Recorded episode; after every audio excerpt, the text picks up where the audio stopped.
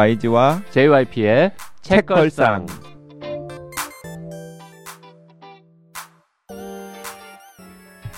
책에 관한 걸쭉하고 상큼한 이야기. YG와 JYP의 책걸상이 찾아왔습니다. YG 강량구입니다. JYP 박재영입니다. 박평 박혜진입니다. 와, 네, 올해도 여름휴가 특집이 돌아왔습니다. 아, 여기 여- 혼비님도 같이 있으면 좋을 텐데. 여름 네. 휴가를 가기가 힘든 시절이 이어지고 있습니다만 작년에 이어서 여름 휴가 특집은 하는군요. 음. 네, 혼비님도 같이 있으면 좋을 텐데 혼비님이 이제 아, 개인 사정 때문에 혼비님은 한 7월 7월 경에는 정도에 돌아오겠죠? 네. 돌아올 수 있으니까 일단은 우리 셋이서 여름휴가 특집을 진행을 하기로 했습니다. 이게 6월 말에 나가니까 시점은 뭐 딱 네. 여름 휴가 특집 나갈 만한 시점이고요. 우리가 여름 휴가 특집을 너무 늦게 했어요. 과거에 보면 음. 맞아요. 여름 휴가 끝물에 하거나 음. 막 보통 6월 말부터 여름 휴가. 예, 6월 7월 말부터 말에 많이 방송하거나 뭐 음. 그랬는데 이번엔 조금 넉넉하게. 근데 이번에도 어쨌든 간에 뭐막 거창한 휴가를 막 가시기는 좀 어려울 테니까 음흠. 소소한 휴가를 보내시면서 좀 같이 옆에 둘 만한 책들을 소개를 하려고 합니다. 댓글 먼저 읽겠습니다. 치킨아트님 휠체어 탄 소녀를 위한 동화는 없다 편을 듣고 내가 하는 차별적 발언은 뭐가 있을까 했더니 정성스럽게 썼던 댓글에서조차 차별적 발언을 했었군요.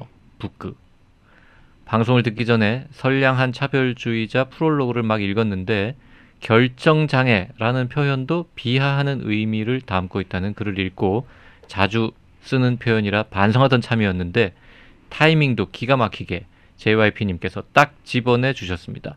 무언가에 장애를 붙이는 건 부족함, 열등감을 의미하고 그런 관념 속에서 장애인은 늘 부족하고 열등한 존재로 여겨진다는 거였습니다. 이것 말고도 다른 이들을 비하하고 차별하는 표현을 생각 없이 사용하고 있겠죠? 하루아침에 바뀌지는 않더라도 차근차근 바꾸도록 노력해야겠습니다. 차별 없는 사회를 위한 지적 감사합니다. 네, 휠체어 탄 소녀를 위한 동화는 없다 편 들으시고 이런 댓글 남겨주셨고요. 네, 그레그레오님, 네, 그레그레오님께서 이제 저를 겨냥해가지고 댓글을 남기셨는데요. 농나무 파수꾼에 대해 저는 YG님의 의견에 동의하지 않습니다. 어, 히가시노 게이고 책에 대한 기대치로 인한 것일 수도 있다는 점에는 동의합니다. 남들도 이렇구나 하는 포인트로 위로받는 저는 그런데 좋았어요. 저는 나만 이런 거 하고 눈치 보는 게 디폴트라 뻔하고 뻔한 게 좋을 수 있는 거잖아요. 너무 충격적인 게 힘든 때가 있고요. 이 책이 그저 그랬다면 현재 꽤 괜찮은 상대이기 때문 아닐까 조심스레 추측해 봅니다. 물론 작년에 읽은지라 정확히 기억나진 않지만 좋았던 감정이 남았고 조금 눈물도 찔끔했던 것 같습니다. 그랬더니 어, 티 트리님께서도 저도 농나무의 파수꾼 좋았어요. 히가시노 게이고 소설 중에서도 베스트였습니다라고 했는데 경만이님께서는 농나무의 파수꾼에 대하여 YG님 말씀에 동의합니다. 농나무 평점이 9.0인 건 히가시노 게이고에 대한 예의일까요? 읽기 전 미리 던진 대중의 기대 점수일까요? 나미야 잡화점의 기적을 기준으로 매긴 상대적 만족도일까요? 도서관에서 빌려올 걸 저는 돈을 주고 사버렸습니다. 감동적인 소설을 원했고 어두운 장면이 나오지 않는다는 것도 알았지만 이 정도로 잔잔하고 착할 줄은 몰랐습니다. 히가시노 게이고는 팬이 많으니 어서들 여기로 와 반박해 주셨으면 좋겠습니다. 책걸상 부응하라 사랑해요 JYP. 우리 끝은 왜 이래? 그러니까 경만이님은 나빠요. 그러니까 YG 재물 삼아서 음, 책걸상에 음. 클릭수는 올리고 음. 맨 나중에 사랑해요 JYP야. 동의는 YG에게 했지만 사랑은 JYP. JYP에게 보낸다. 음. 네. 올리버 렐리오님은 아 책걸상 계속 진행하고 계셨군요. 왜 스마트폰에서는 작년 12월 16일 이후 업된 내용이 없는지 그동안 이제나 저제나 책걸상 기다리고 있었는데 그럼 오늘부터 열심히 들어야겠네요. 오늘자 모 일간지 북섹션에 JYP 여행 준비로 기사 나왔네요. 친한 직장 동료가 신문에 음. 나온 것처럼 반가운 느낌. 크크크. 네. 네. 그 나간 다음에 판매 약간 도움이 됩니까? 전혀 없습니다. 네. 그러니까 예전에는 그런 식으로 조금이라도 언급이 되면은 음. 한 몇백 부가 막 움직이고 그랬대는데 음. 자 이제 좋은 시절 같습니다. 네. 요즘은 뭐 방송에 나오고 방송 글보다는 방송에 나와도 별로. 그쵸. 네. 무슨 짓을 해도 책은 안 팔리는 것 같습니다. 음. 음. 요즘에 그냥 책이 팔리려면은 약간 진짜 뭐 그런 거. 뭐 BTS라던가 음. 자 여름휴가 특집을 우리가 아무런 지금 음, 사전 교감 없이 그냥 각자 휴가철에 추천하고 싶은 책 최소한 두 권씩 갖고 와서 그냥 수다 떨어보자. 뭐 우리가 어, 서로 아는 책일 수도 있고 생판 모르는 책일 수도 있지만 그냥 갖고 와보자. 설마 겹치게 하겠냐 음, 이러고 음, 왔습니다. 음, 근데 음. 우리 몇 년 전에 겹친 적도 있잖아요. 있었죠. 음. 그러니까 사실은 근데 겹친 거 딱 한 번밖에 없어요. 한 번인가요? 유일하게 그 겹친 책이 바로 심플, 심플 플랜. 플랜. 음, 그렇군요. 뭐 올해는 그런 일은 아마 안 일어날 것 같고. 자, 뭐 언제나 그렇듯이 시작은 YG. 네, 제가 이번에 여름 휴가 특집 책으로 가져온 건요. 둘다 그냥 소설 가져왔어요. 여름에 휴가 때는 막 복잡한 음. 책들보다는 어 진짜 막 정신없이 읽을 수 있는 그런 재미있는 소설을 가져오는. 게 좋을 것 같다는 생각이 음. 들고 또 작가도 친숙한 작가들 음흠. 와이즈가 약간 편애하는 작가들 작품을 네. 가지고 왔는데요. 어, 첫 번째로 좀 권해드리고 싶은 책은 오쿠다 히데오의 음흠. 죄의 궤적. 음. 죄의 궤적. 궤적. 네. 음. 이건 JYP는 안 본 책이군요. 네. 네, 이 신간이죠. 네, 신간입니다. 음. 오쿠다 히데오의 죄의 궤적은 원서가 2019년에 나온 책이고요. 음. 어 그리고 3년 동안 이 소설을 위해서 준비를 했대요. 오. 그래서 책을 딱 펼치면은 일본을 뒤흔든 유괴 사건의 전모를 그린다. 그것을 위해 보낸 3년이었다. 오쿠다 히데오 라고 하는 친필 서명이 있어요. 음. 아니 이걸 3년 동안 썼다고요? 3년 동안 썼습니다. 근데 오쿠타 히데오는 비교적 그래도 빨리빨리 쓰는 작가인데. 네, 3년 동안 썼고요. 그리고 제가 이 소설이 정말 아 오쿠다 히데오의 어 최근에 나온 최근의 편의 소설 중에서는 가장 걸작에 속하겠다라는 생각이 들 정도로 음. 제가 보기에는 완성도가 높은 작품이었고 음. 또 말하고자 하는 메시지가 많은 작품이었다는 생각이 드는데 오쿠다 히데오 작품 중에서 제가 좋아하는 소설 오쿠다 히데오가 참 이렇게 다양한 스타일의 소설들을 쓸 줄 아는 작가잖아요. 예를 들면 뭐 남쪽으로 튀어 같은 소설도 있고 그리고 또 무, 무코다 이발사 음. 아 무코다 이발소 이발소. 음. 무코다 이발소 예를 들어 공중근해 같은 약간 잔잔하면서도 소소한 일상을 이렇게 그린 그 그런- 올림픽 어쩌고도 좋아하잖아요. 네, 그런 맞아요. 작품들이 있지만 이제 제가 좋아하는 건 약간의 그런 사회파 소설, 음. 사회파 미스터리. 그래서 올림픽의 몸값이라던가 그게 근데 이제 양들의 테러리스트라는 제목으로 두 다시- 권짜리가 한 권으로 음. 묶여가지고 다시 나왔거든요. 그 올림픽의 몸값, 양들의 테러리스트라든지 아니면은 뭐 꿈의 도시라든지 이런 좀 사회파 미스터리 계열의 소설도 저, 소설을 저는 좋아하는데 죄의 궤적이 그 세 번째 계열이에요. 음. 사회파. 약간 사회파 소설 그 계, 궤적이고 진짜 웃음기 하나도 없어요. 음. 그러니까 웃음기 쫙 빼고 정말 이렇게 건조하게 그 등장 인물들을 이렇게 딱딱딱 따라가면서 이제 정신없이 그냥 몰아붙이는 소설인데 더 흥미로운 것은 뭐냐면 그 제가 오쿠다 히데오 소설 중에서 가장 좋아하는 소설인 그 올림픽의 몸값 그리고 그 양들의 테러리스트 그 작품의 배경이 1964년 도쿄 올림픽 직전이 배경이거든요. 음. 그런데 이 죄의 궤적이 또 딱 그 시기예요. 음. 그러니까 지금 현실이 아니라 음. 1964년 그 도쿄 올림픽 직전에 도쿄를 무대로 한 유괴 살인 사건이 실제로 음. 있었나 봐요. 아주 오래전에 벌어졌던 실제 사건을 모티프로 네, 한 맞습니다. 음. 실제 사건을. 네, 실제 음. 사건을 모티프로 해서 그러니까 당시에 실제로 그 일본을 들썩였던 그 아이의 유괴 살인 사건이 있었나 음. 봐요. 거기서 모티프를 얻어 가지고 그걸 오쿠다 히데오식으로 재구성을 한 거죠. 음, 저는 근데 이런 이야기 들으면 이제 그때랑 지금을 비교하면 과학 기술이나 이렇게 범죄를 추적하고 범죄 저지른 사람들을 잡는 과정이 되게 많이 달라졌잖아요. 그러면 아주 예전에 벌어졌던 사건을 다시 쓸 때 이 시간의 차이를 어떤 방식으로 이렇게 메우거나 혹은 그 관점이나 이런 것들을 달리할지 되게 궁금해요. 배경을 60년대로 그대로 잡으면 잡은 하면 잡은 텐데, 거예요. 그러니까 지금의 시선이 이제 예를 들어 어떤 범죄 사건에 대해서 접근하는 방식이라든지 할 수 있는 것들에 네. 대한 기대치나 가능성의 범주가 훨씬 더 높, 높잖아요. 네, 그래서 저도 방금 정확하게 박평이 그 딱 지적한 부분을 좀 의식하면서 읽기 음. 시작했거든요. 음. 그런데 거리감이 전혀 안 나. 아. 안 네, 느껴지는 읽, 거예요. 읽다 보면 금방 익숙해지죠. 예, 그- 이때는 그 CCTV 시간으로. 없고 네, 그 시대로. 유 전자 감식 없고 음. 아 그리고 고증을 너무나 정확하게 핸드폰 한 거예요. 없고 네, 음, 그러니까 그런 고- 시절이니까. 고증을 너무나 또 정확하게 하는 거예요. 그래서 음. 실제로 그 상황 그 당시에 어떤 일들이 있었는지를 진짜 거의 정확하게 아마 고증을 한 것 같아요. 그러면서- 이 이야기를 들으면서 어 나도 상당히 읽고 싶다. 이런 생각을 하면서 이제 이 찾아봤더니 이런 젠장 두 권이네요. 어, 아, 두 권이요. 아, 두 권인데 정신 800쪽이 넘습니다. 정신없이 합치면. 읽을 수 있고요. 그리고 약간 포인트들이 있어요. 또 그 일단 JYP가 좀 흥미가 있을 법한 포인트는 뭐냐면 스케일이 굉장히 큰데 어디서부터 시작하냐면 레분토라는 섬 혹시 레분토? 레분토 레분토가 뭐죠? 레분토가 어디냐면은 홋카이도 바로 옆에 일본이랑 러시아 경계에 있는 음. 되게 아름다운 섬이 있대요. 음. 그 섬에서부터 이제 시작하는 거예요. 음. 오호. 또 가봐야 되나? 네, 그래서 음. 이제 그 섬에서 어떤 이벤트가 있어가지고 이제 세- 명이 중요한 주인공인데 이제 그 악인 악인 음. 그 악인이 그 우여곡절의 경로를 통해서 근데 그 경로도 디테일하게 나오거든요. 그 도쿄로 딱 오는 거예요. 음. 이제 거기서 어떤 이벤트 때문에 이제 도쿄로 도망쳐 오는 거죠.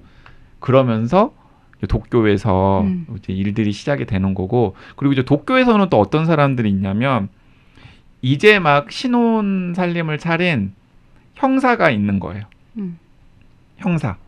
그 형사. 그런데 이제 그 형사는 그 진짜 그 생활인 형사예요. 뭐 무슨 뭐 그 관찰력이 강하고 관찰력이라든지. 뭐 아니면은 음. 뭐 추리력이 강한 그런 탐정 명탐정 형사가 아니라 진짜 그냥 위에서 시키는 대로 음. 열심히 일하는 그래서 그 당시에 한참 이제 개발 붐이잖아요. 그래서 분양 아파트 분양받는 게 꿈인 음. 그런 소시민 생활인 경찰이 나오는데 그 경찰이 또 당연히 그 범인의 저지른 어떤 범죄를 추적하는 역할을 하고요. 그 또 하나는 그 도쿄에 이제 산야라고 하는 음. 되게 가난한 사람들이 모여 사는 지역에 있는데 거기에 제일교포 2세인 음. 여성이 이제 주인공인 거죠. 음. 그래서 이제 그 세 사람이 서로 접점은 거의 없어요. 음. 접점은 거의 없는데 자기 시각에서 이제 사건들이 진행이 되어 가면서 이제 계속해서 이제 얽히는 거죠. 음. 그러면서 그 이제 죄를 저지른 범죄자의 그 범죄의 진짜 궤적을 쭉 따라가요. 음. 끝까지.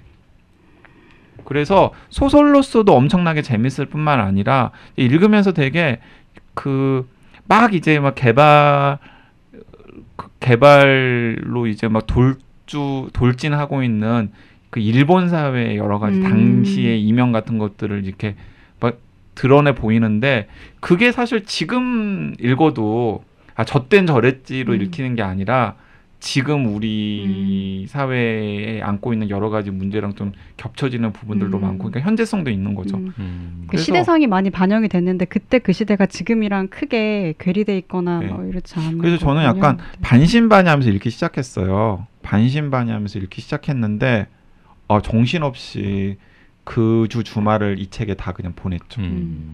하, 지금 웬만하면은 넘어갈 것 같은데 이게 두 권이란 말이죠. 840조. 아 근데 진짜 어, 후회하지 않을 거라고 어, 생각합니다. 근데 가장 큰 감정은 어디에서 오는 거예요? 예를 들면은 뭐 분노, 뭐 이렇게 어떤 악을 처벌한다거나 아니에요. 그러니까 일단 스토리텔링이 막 몰아붙이니까 거기에 음. 따라가는데 그냥 이야기 자체가 재밌습니까? 이야기 자체가 너무 재밌어요. 그런데 음. 심지어는 그 범죄자한테 자꾸 감정이입이 되는 거예요. 음, 그 올림픽의 몸값 네. 양 무슨 양들의 테러리스트. 제목이 두 개지만 하여튼 그거 하고 이거 하고 어느 게 더 재밌습니까? 어 굳이 재미만 따져 보면 음. 올림픽의 몸값이 더 재밌어요. 그래. 올림픽의 몸값이 더 재밌는데 그게 저는 오쿠다 히데오의 일생의 최대자가 아닐 최대 역자가 아닐까라는 생각이 들어요. 그런데 그것과 거의 필적해요. 음. 음. 레분토라는 거는 또 JYP는 당연히 또 지도를 봐- 보지 않았겠습니까? 네, 이게 홋카이도 최북단에 있는 섬이고 뭐 우리식으로 따지면은 마라도 아 마라도는 제일 남쪽이죠. 네. 제일 북쪽이면 뭐 소연평도 이런 백령도의 부속섬 같은 이런 느낌으로 그래서 있는 그- 섬이고. 그러니까 해류를 조금만 잘못하면 러시아로 흘러 네, 들어가 버리는 바로 조금만 가면은 이제 러- 그 사할린 사할린. 음. 네, 네. 이 되는 예문도라고 한자로 적혀 있네요. 음, 음. 네, 그래서 이제 뭐 제가 죽기 전에 가볼 수 있을지 음, 모르겠지만 못갈것 거기에 네 무슨 자연 풍광 같은 것도 묘사가 되고 있고 그 다음에 홋카이도가 막 이제 관광지로 개발되기 전에 어.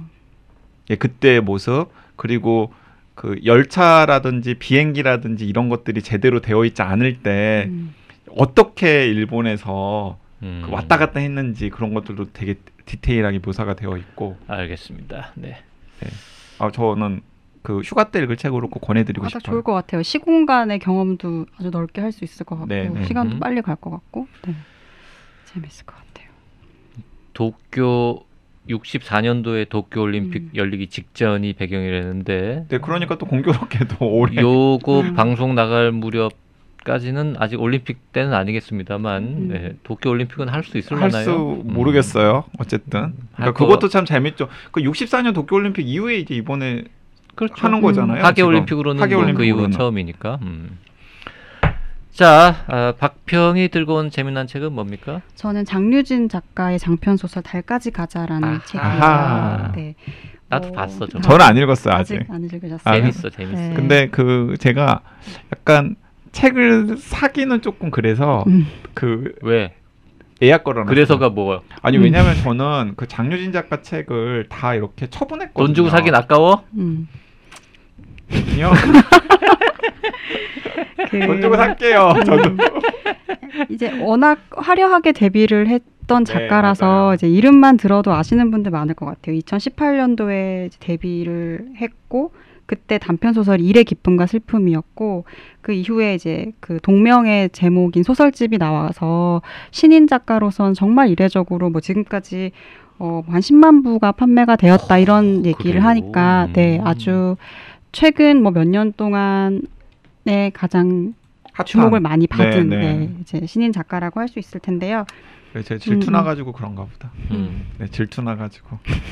내 책은 팔리지도 않는데. 뭘 하지도 않았는데 그냥 책이 10만 부가 나가서.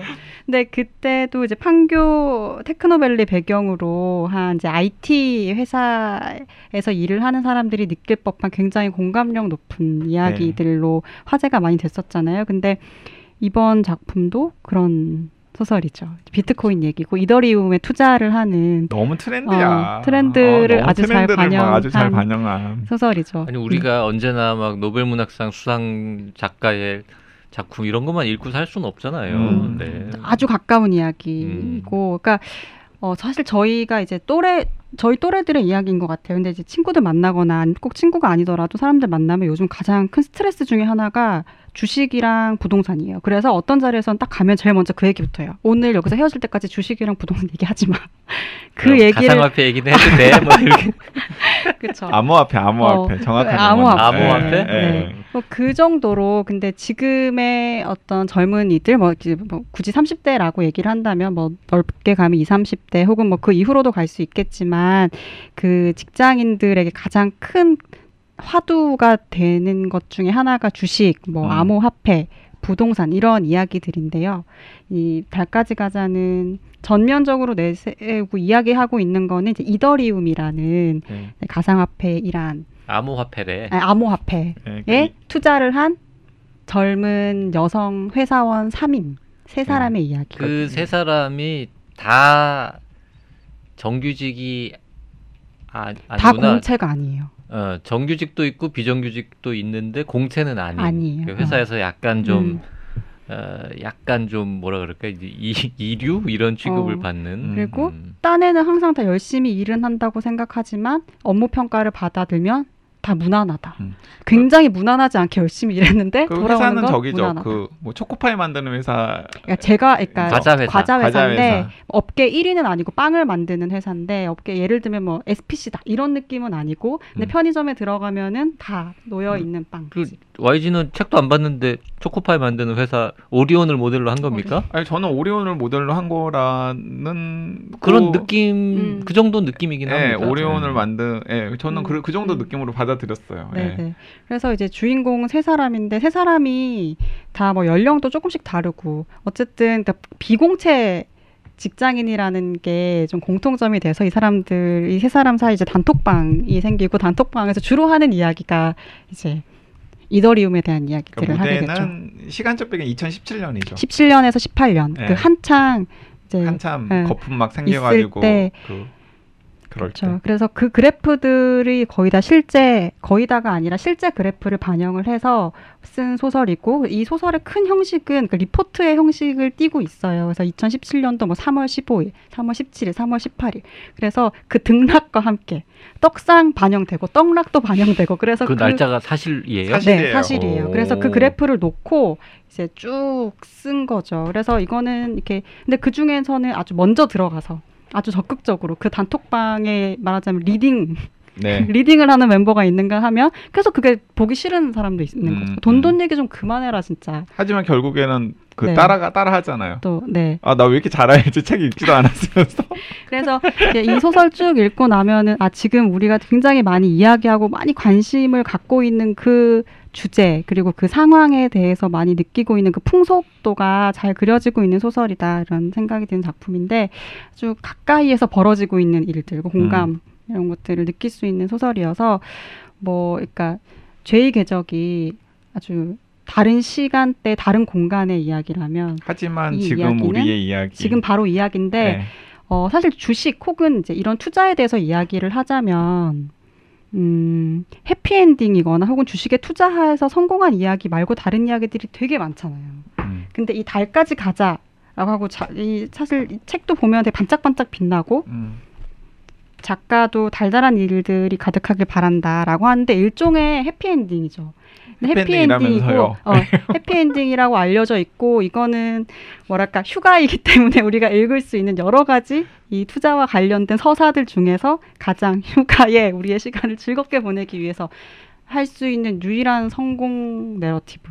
음. 음, 청년들에게 주어진 어떻게 보면 마지막 성공 서사의 하나를 보는 것 같은 느낌도 드는 네, 책이죠. 일, 일종의 해피엔딩인데 음. 읽고 있으면은 왠지 씁쓸해지는. 그런 음. 소설이죠. 그 이게 제가 왜 하냐면 음. 약간 제가 장유진 작가 약간 시기 질투 하나 봐요. 작품은 안 읽는데 인터뷰는 다 찾아 다 읽었어. 동향은 정확하게 꿰고 있고. 어, 그래서 인터뷰는 다 찾아 읽어가지고 네, 막 그러니까 사실- 이것저것 정보는 많이 알고 맞아요. 있어요. 작가는 이게 이제 스포일 되는 거 되게 조심하고 인터뷰할 때도 줄거리나 이런 뒷부분 이야기들이 알려지는 거 되게 조심하는데 뭐 책이 많이 알려지고 읽는 사람이 많으면 다 드러날 수밖에 네, 그리고 없죠. 나중에는 그냥 자, 기도 약간 자포자기하고 음, 그 줄거리와 관련해서 질문할 때 다 답을 하시더라고요. 음, 음. 전 이제 그 전작 단편집 재밌게 읽었잖아요. 우리 방송도 했죠. 음. 그 저 작가가 과연 장편도 잘 쓸까 음. 반신반의하면서 궁금하기도 하고 그래서 나오자마자 봤었는데 음. 뭐몇 시간 투자하지 않아도 쉽게 읽는 책이고 휴가 때 그냥 하루 정도 오가는 길에 음. 읽거나 뭐 하여튼 금방 읽는데 읽기에는 나쁘지 않은 것 같습니다. 네. 음. 그리고 저걸 읽다 보면 약간 배가 아파요. 음. 나도 이때 살걸 음. 샀어야 하는데 YG 음. 말 들을 걸. 음. 하지만 YG 말 들을 걸이라고 생각했다가 위안이 되는 건 YG도 결국 그때 안 샀거든. 아, 안, 안 사셨어요? 남들한테 사라고만 하고 음. 자기는 돈이 없어서 그랬는지 안 샀어. 음. 그 내가 전 내가 정말 할 말이 진짜 많아요. 음. 아 장유진 작가가 이 책 쓰면서 나를 인터뷰했으면 정말 더 생생한 에피소드를 또 근데 이거 이렇게 읽고 있으면 진짜 저 때문에 재밌는- 돈번 분들은 많으니까 저는 뭐 근데 왜 그렇게 되죠? 그러니까 이게 항상 그렇게 되더라고요. 이게 본인 여기도 있잖아요. 음. 옆에 이 리딩방 친구 같은 사람이 있어야 돼요. 기어이 사게 만드는 가자라고 외치는. 예, 기어이 음. 사게 만드는 음. 왜냐하면은 그런 것 같아요. 그러니까 예를 들어서 그 저는 이렇잖아요. 그러니까 방송에 나가가지고 어쩌고 저쩌고라고 하면은 그냥 딱 거기서 멈추는 거예요. 음. 아 내가 그 청취자들에게 혹은 시청자들에게 좋은 정보 줬다 하고 딱 멈추는데 이행하진 않으시는군요. 그런데 음. 그걸 보고서 어 방금 YG가 이런 얘기를 했으니까 강량구 기자가 이런 얘기를 했으니까 어 어떤 주가가 오르겠네 음. 라고 하면서 그 주식을 사시는 분들이 꼭 있더라고요. 음, 음. 근데 이제 저는 그걸 못 하는 거죠. 음. 근데, 근데 이 소설이 그, 그 어떤 이, 이, 이벤트 우리 주변에서 벌어지고 있는 되게 큰 이벤트들 그리고 트렌드 이런 것들을 굉장히 정확하게 빨리 반영하고 있는 소설이고 그런 측면에서 뭐 가볍다면 가벼울 수도 있는 건데 이거를 굳이 뭐 가볍다 무겁다라는 차원으로 책을 이야기하기보다는 저는 그 벼락거지라는 말이 내포하고 있는 이제 공포가 굉장히 크다고 생각하거든요. 그러니까 2000년대 초반만 해도 루저에 대한 이야기를 할 수 있었던 이유는 그러니까 치기 싫은 공, 치기 어려운 거 안 친다는 거였잖아요. 그러면서도 음, 할수 있는 음. 정신 승리가 있었거든요. 왜냐하면 이거 내가 못하는 게 아니고 네가 잘하는 거야. 라는 얘기로 버틸 수 있었는데 벼락거지라는 건 내가 그냥 가만히 특별히 잘못하지도 않았는데 가만히 있었는데 떨어진다는 거잖아요. 음. 손실 혹은 손해라는 개념 자체가 달라지는 그 사회에서 이제 느끼는 상대적 박탈감이라는 감정이 어떤 건지 그거를 이제, 이제 가상화폐 투자 이런 걸 통해서 이야기한 것이 아닐까라는 생각이 들어서 뭐 아주 괜찮은 또 풍속을 보여주고 있는 소설이다. 굉장히 재밌고 잘 넘어가는 소품인데 음. 읽으면서 마음 한 구석은 계속 불편합니다. 음. 전 이제 음. 기성세대잖아요. 네. 그 읽으면서 아, 요, 저, 요즘 젊은 친구들은 다 이걸 보고 지금 공감하고 읽고 있는데 음, 음, 한편으로는 이게 뭐 하는 짓인가 싶은 마음이 들면서도 음. 그 오죽하면 이렇겠어? 음. 그리고 세상을 이렇게 만든데 나도 0.001%의 책임이 있는 것 같아가지고 그래 참 큰일이다 이런 음. 생각하면서 보게 됩니다. 그 제가 달까지 가자 그 작가님 인터뷰랑 음. 막 이런 걸 많이 봤다 그랬잖아요. 근데 제가 제일 빵 터졌던 게 뭐냐면 어떤 경제지에서 책 소개 서평이 실렸는데 제목이 뭐냐면 가상화폐 내가 가상화폐 막타찬 이때 달까지 가자라니 뭐 이런 식의 그쵸. 네, 그러니까 지금 아마 읽으신 분들은 또 염장 음. 막 지르는 그런 내용도 많이 있을 것 같아요. 저- 그렇네요. 저 도 그래서 휴가 때 한번 읽어보려고 그래요. 어. 현재 그 암호화폐 같은데 투자해가지고 큰 손실을 보신 분들은 절대 읽으시면 안 되겠습니다. 음.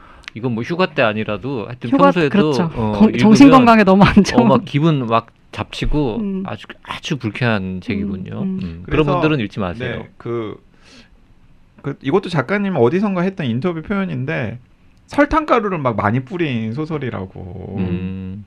그쵸. 근데 그 설탕가루 많이 뿌리면 마- 당장 맛있긴 하지만은 당이정. 어 음, 음. 당위정이잖아요. 그러니까 이제 그, 그런 맥락도 있는 음. 것 같아요. 읽지 않은 책에 대해서도 참 많은 얘기를 할 수 있군요.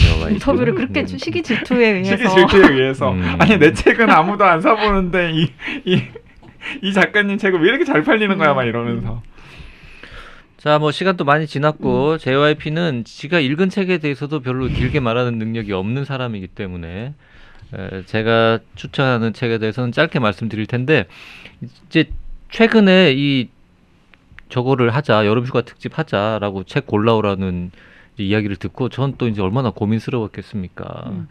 YG처럼 책을 뭐 무지하게 읽는 것도 아니고 박평처럼 막 신작 막 다 보는 음. 이런 사람도 아니고 그래서 괴로워했는데 마침 저한테 최근에 무슨 일이 있었냐면 조선일보에서 그 뭐 땡땡땡 하여튼 아무개가 음, 음. 추천하는 이럴 때 읽으면 좋은 음. 책 다섯 개 그 리스트 만드는 거를 원고를 써보라는 이제 써달라는 의뢰가 왔어요.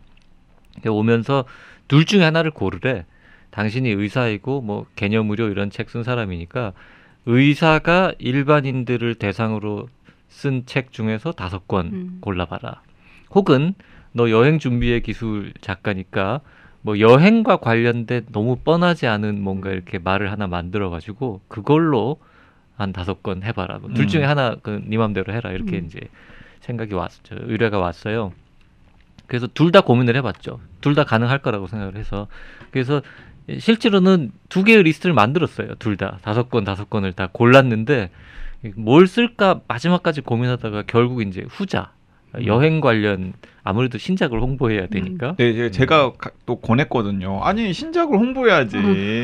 그리고 무슨 무슨 뭐 의사냐 이러면서. 그리고 그 의사가 쓴 책 중에서 정말 추천하고 싶은 책 다섯 권을 어, 고르라고 하면 난 개념으로 넣고 싶은데 어. 지책은 못 넣잖아. 아니 진짜 왜못 넣어요? 넣어야지. 어, 그 코너에서 자기 책 넣은 사람이 있었어요? 없었을 걸? 아, 방향구. 나, 나 넣었었던 것 같은데. 본인 책을 넣었다고? 안 넣었었나? 나 넣었었던 것 같은데.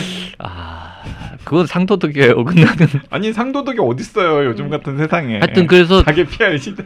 내가 쓴 책을 넣고 싶은데 내 거는 빼야 되잖아. 그래서 음. 그것도 약간 마음에 안 들고 그리고 뭐 최근에 그래도 새로 낸 책과 관련돼서 써야지 이러고 이제 여행 관련 책 이렇게 했단 말이죠.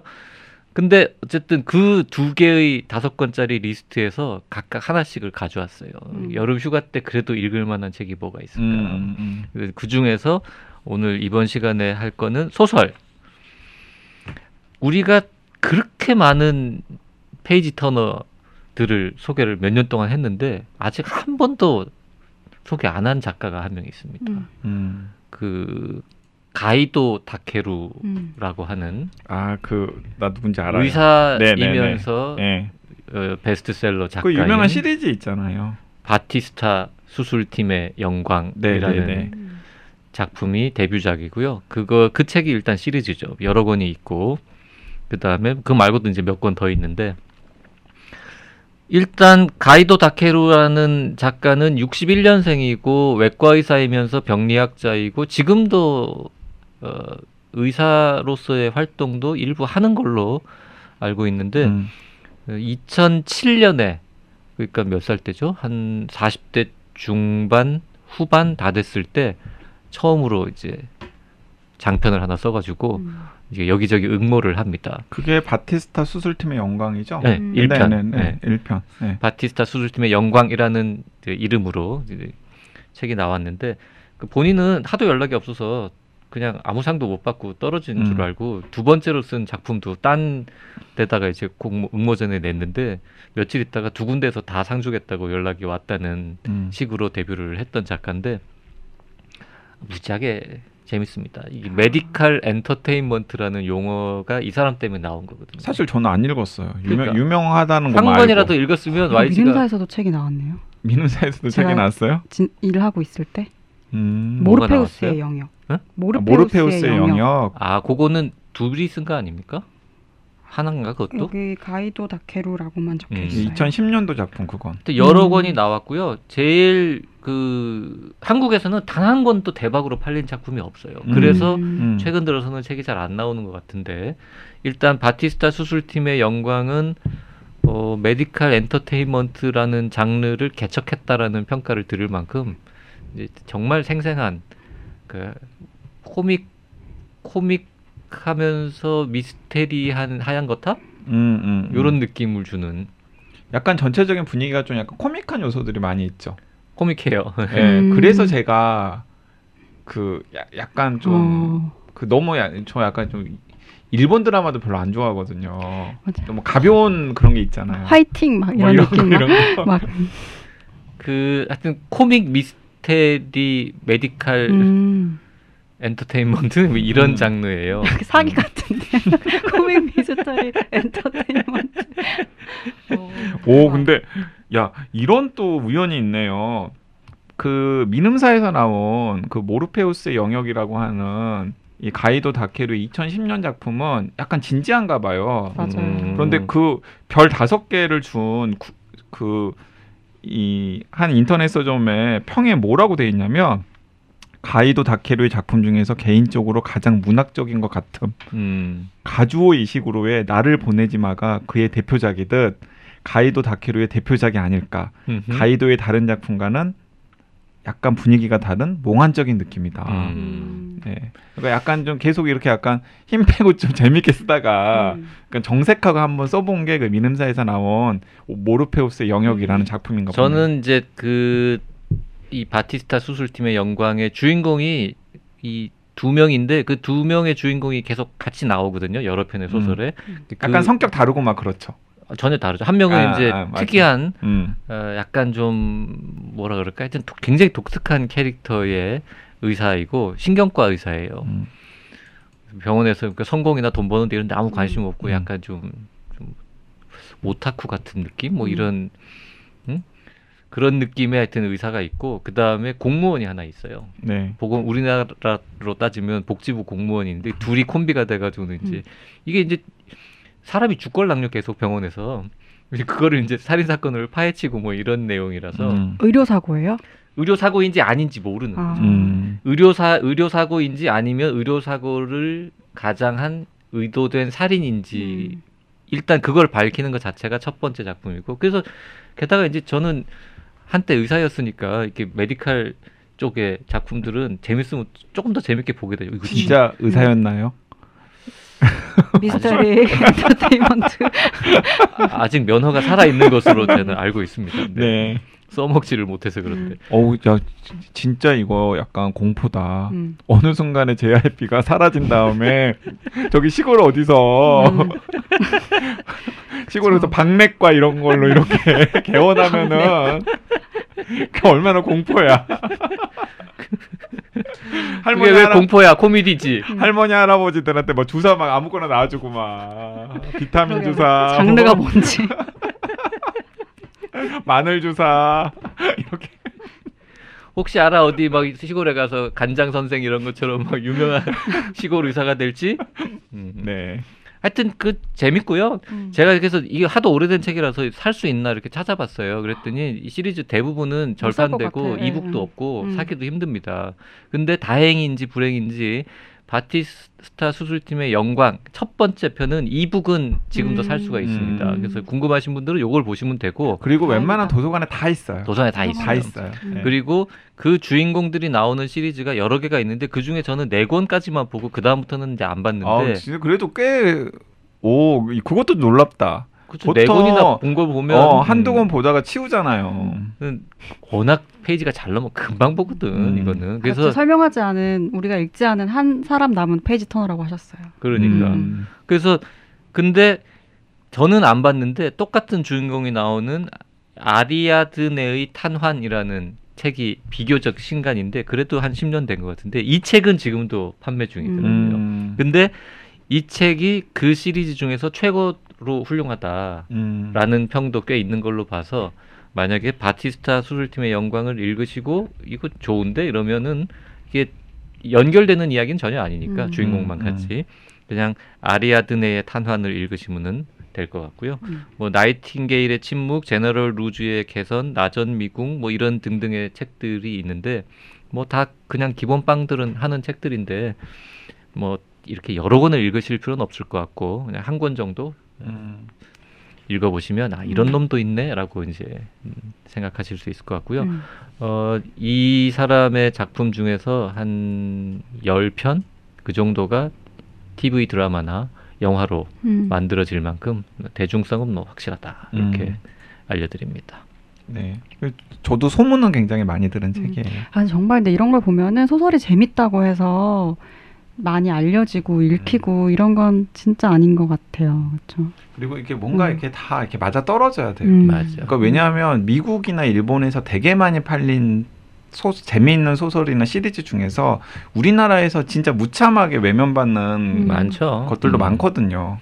그래도 바티스타는 위즈덤 하우스에서 나왔었고 음. 지금 쳐 보니까 네티즌 리뷰가 한 300개 가까이 붙어 있는 걸로 봐서 뭐 그렇게 막 완전 폭망한 건 아닌데 음. 네. 뭐 요거 하나 이후에 그 다음에 별로 뒷심을 받지는 음. 못했던 그런 작가인 것 같습니다. 음. 자 이번 시간에는 여름 휴가 특집으로 저희 세 사람의 크루가 아, 한 권씩 짧게 짧게 투척을 해봤는데 네, 한, 한 번씩 그냥 제목이라도 읊어드릴까요? 저는 오쿠다 히데오의 가장 최신작인 죄의 궤적 을 소개해드렸습니다. 저는 장류진 작가의 최신작 달까지 가자라는 장편 소설입니다. 저는 가이도 다케루의 에, 바티스타 수술팀의 영광을 음. 소개해드렸습니다. 네, 어 다음 시간에도 우리 한 권씩 더 남아 있잖아요. 다음 시간에 또 저희가 한 권씩 세 권 정도 휴가용으로 투척해 보도록 하겠습니다. 오늘은 여기까지 하죠. 네, 수요일에 고맙습니다. 뵙겠습니다.